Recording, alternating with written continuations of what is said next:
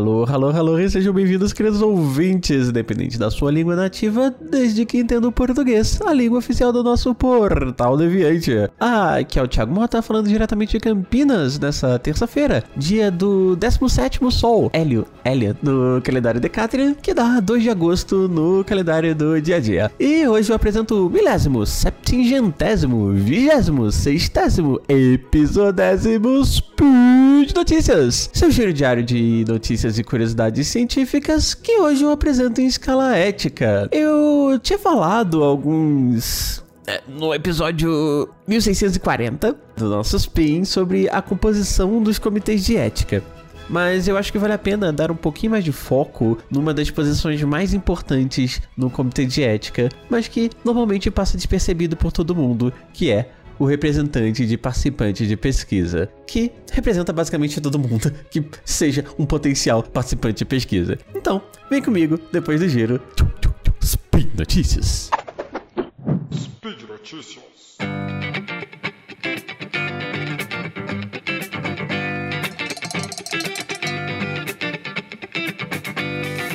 Então, como eu comentei, o episódio 1640, é, eu tinha falado sobre a composição de um comitê de ética. Fazendo um resumo super rápido aqui, existe uma coordenação de 3 a 4 membros, com o coordenador, o vice-coordenador e um segundo vice, que eu sempre acho estranha essa terminologia, porque ele é o segundo segundo ou é o vice-vice. E temos também quatro membros na mesa coordenadora, é, quer dizer, quando a gente tem quatro membros na mesa coordenadora, nós temos também um secretário de mesa, que é um, um membro que ajuda no trabalho, mas ele não tem o perfil de coordenador na plataforma Brasil, ou seja, ele não tem poder para deliberar as coisas, para liberar um parecer pro pesquisador, então ele não pode resolver os problemas mais práticos ali dentro da plataforma Brasil, que é a plataforma, o banco de dados onde acontece toda a tramitação ética. Esse secretário, ele é diferente do secretário administrativo, que esse sim é responsável por lidar com toda a papelada, atender pesquisadores, reclamações, denúncias e tem alguns poderes a mais também dentro da plataforma Brasil, embora também não possa liberar um parecer para o pesquisador. E entre os relatores, é preciso ter pelo menos um membro de todas as grandes áreas do conhecimento, senão o CEP não funciona, ele não tem um registro de funcionamento, não pode renovar registro, não pode ser aberto. E ele tem que ter pelo menos seis membros com experiência em pesquisa, mais um representante participante de pesquisa, que pode ou não ter experiência em pesquisas. E esse representante, ele é talvez o membro mais importante para o comitê de ética, mais até do que a coordenação.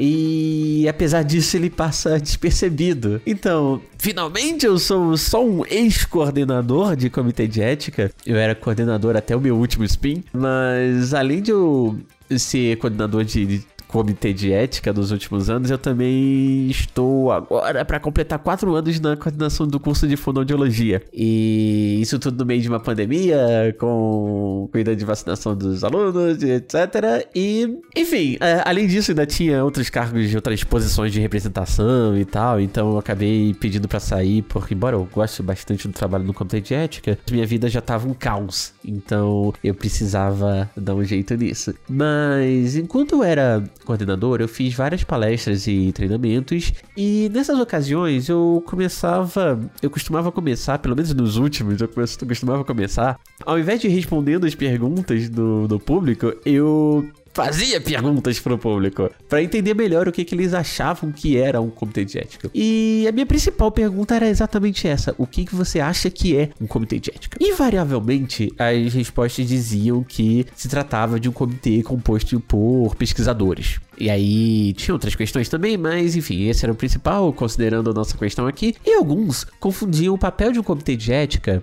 é, com o papel de uma comissão de integridade. Então o CEP, que é o Comitê de Ética e Pesquisa, ele não avalia plágio, brigas de coautoria e autoria de dados, outras questões de relações internas aos grupos de pesquisa. Isso é um papel das comissões de integridade. O papel principal do Comitê de Ética, e não apenas dos comitês, mas também da própria CONEP, que é a Comissão Nacional de Ética e Pesquisa, é proteger os participantes de pesquisa. E como a gente ia conseguir proteger os participantes de pesquisa se a gente só tiver o olhar dos pesquisadores? Então, é, é, é, muito importante, é de extrema importância que a gente tenha representantes de participantes de pesquisa, que eu vou chamar, pra, vou chamar de RPP aqui, porque é muito mais fácil e é a sigla que a Conep usa. Então, é muito importante termos RPPs, representantes de participantes de pesquisa, atuando ativamente nos comitês de ética e na Comissão Nacional também de Ética e Pesquisa, tá? E esse papel não pode ser secundário e ou ter os RPPs só para se adequar às regras. A gente precisa, discussão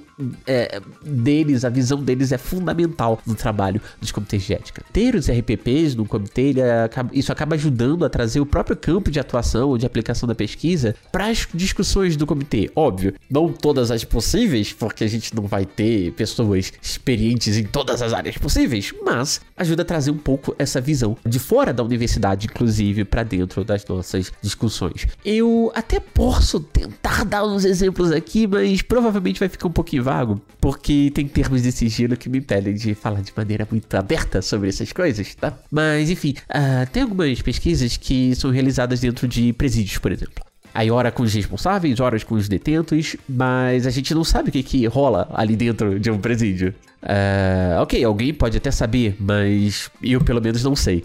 então, alguém que possa ter sido indicado para o comitê de ética pela Secretaria de Segurança Pública da cidade pode ter um conhecimento sobre condições específicas desses presídios ou de um presídio específico e que possa é, dificultar a pesquisa ou trazer algum tipo de problema para os participantes. Ou é, isso pode acontecer também em alguma pesquisa em ambiente médico hospitalar. É, então, uma pessoa que conheça melhor a rede é, municipal, a rede estadual de saúde, pode auxiliar nisso. Às vezes a pesquisa é realizada também numa região de conflito social implícito, quer dizer, a gente é, não conhece, o conflito não é aberto, não sai nos jornais, a não ser que a gente acompanhe é, muito de perto um conjunto específico de notícias sobre aquela região, um bairro específico, e aí você começa a entender que tem alguma coisa estranha ali. E óbvio, o CEP não é obrigado a saber dessas coisas, mas um RPP ele pode saber de algumas dessas coisas, ou pode ter uma sensibilidade maior para alguma dessas coisas.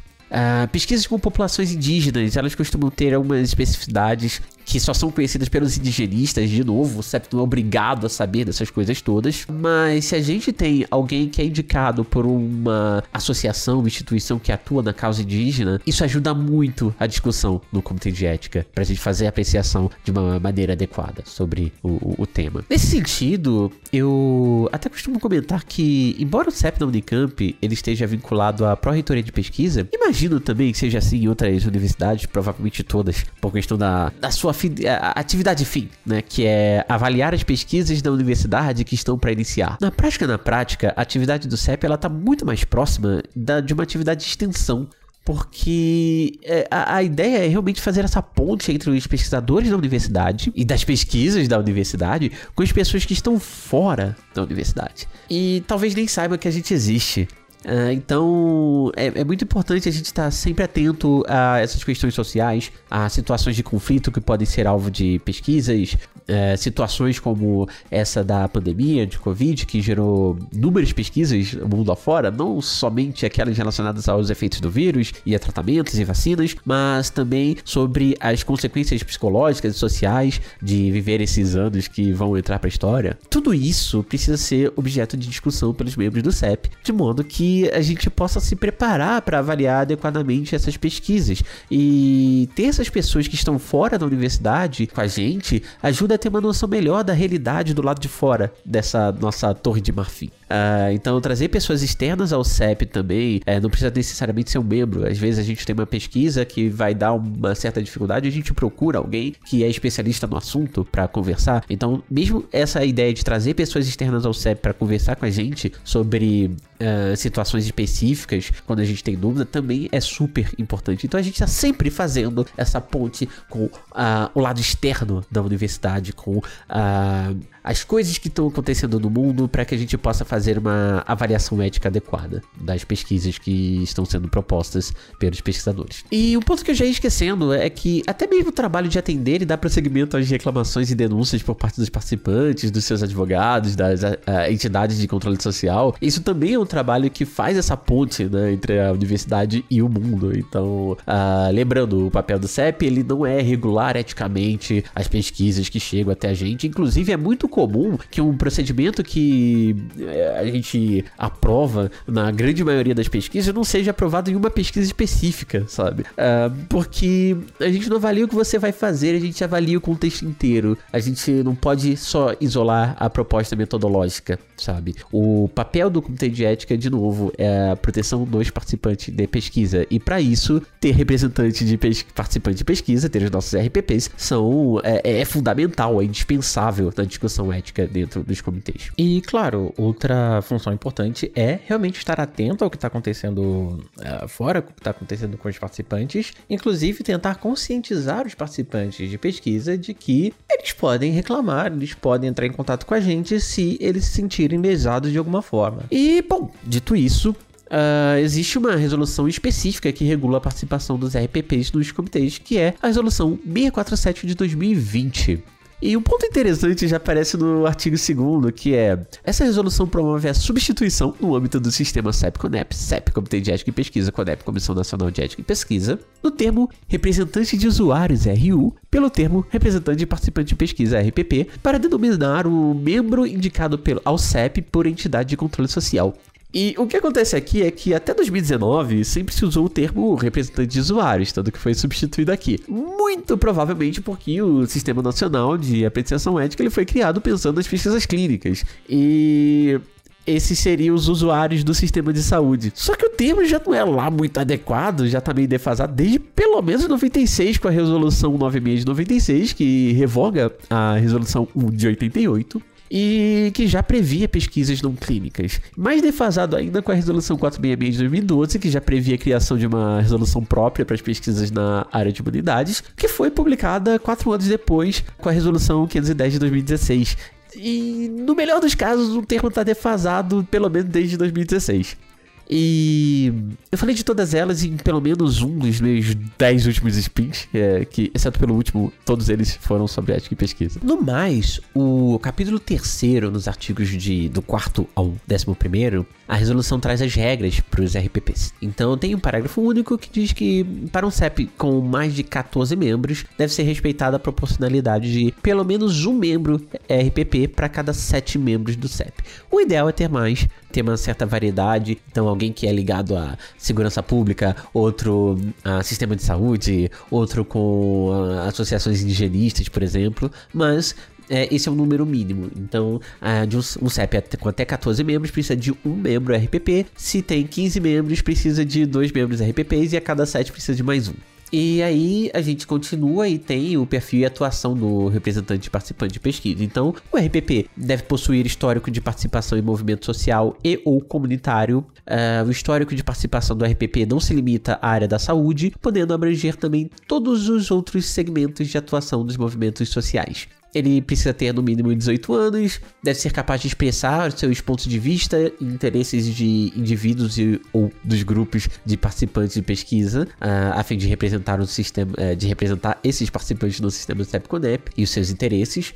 E a sua atuação, ela compreende, mas não se limita a comparecer às reuniões, Uh, capacitações, uh, eventos de capacitação que a gente organiza, por exemplo, conversas com outros setores uh, da comunidade que a gente não tenha um representante específico. Por exemplo, se a gente não tiver um representante de, da Secretaria de Saúde de, de Segurança Pública, a gente pode chamar alguém para conversar de vez em quando. Então a gente faz uma capacitação e comparecer também a eventos organizados pelo sistema CEP-CONEP. Fomentar em colaboração com demais membros do sistema CEP-CONEP questões específicas relacionadas aos interesses e direitos dos participantes de pesquisa e contribuir na avaliação ética desenvolvida pelo CEP, podendo realizar a relatoria de protocolo de pesquisa quando assim for designado pela coordenação do CEP. O CEP deverá estabelecer de forma explícita em seu regimento interno o número máximo de reconduções do membro RPP, assim como o número de ausências justificadas que deve ser igual aos dos demais membros do CEP.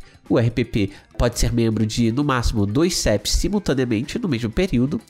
Então ele pode participar de dois comitês e é obrigação do RPP manter sigilo de toda e qualquer informação confidencial obtida no exercício de sua atividade como membro do sistema CEP-CONEP. E o tempo de mandato do RPP é de três anos, contados a partir da data de sua indicação. Bom, então, tendo essas regras, fica também essa sugestão que se você não está na, na, numa universidade ou você está em uma universidade que não é a do comitê de ética, é, tem algum interesse em ética e pesquisa, em participar do comitê e tal, tem algum histórico de participação em associações de controle social, movimentos sociais, conversa com o comitê de ética próximo de você e veja a possibilidade também de, de, de participar de um, porque a experiência é muito interessante. E sendo RPP, uma parte interessante é que, óbvio, você pode ter ter atuação como qualquer membro do comitê de ética, mas você não é obrigado a fazer tudo que o membro de comitê de ética faz. Então você pode começar aos pouquinhos, se for o caso, tá? E eu tinha comentado que não pode ser da sua universidade, porque se você é um membro da,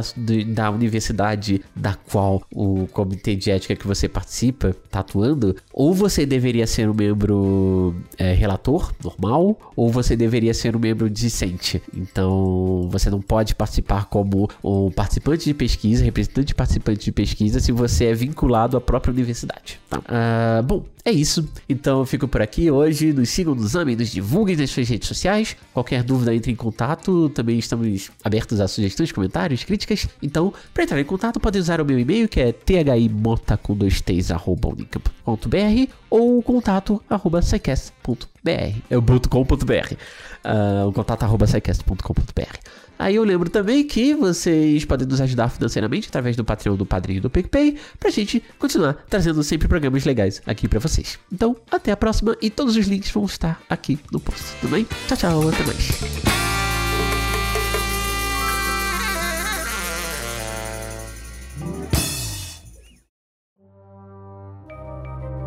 Este programa foi produzido por Mentes Deviantes. deviante.com.br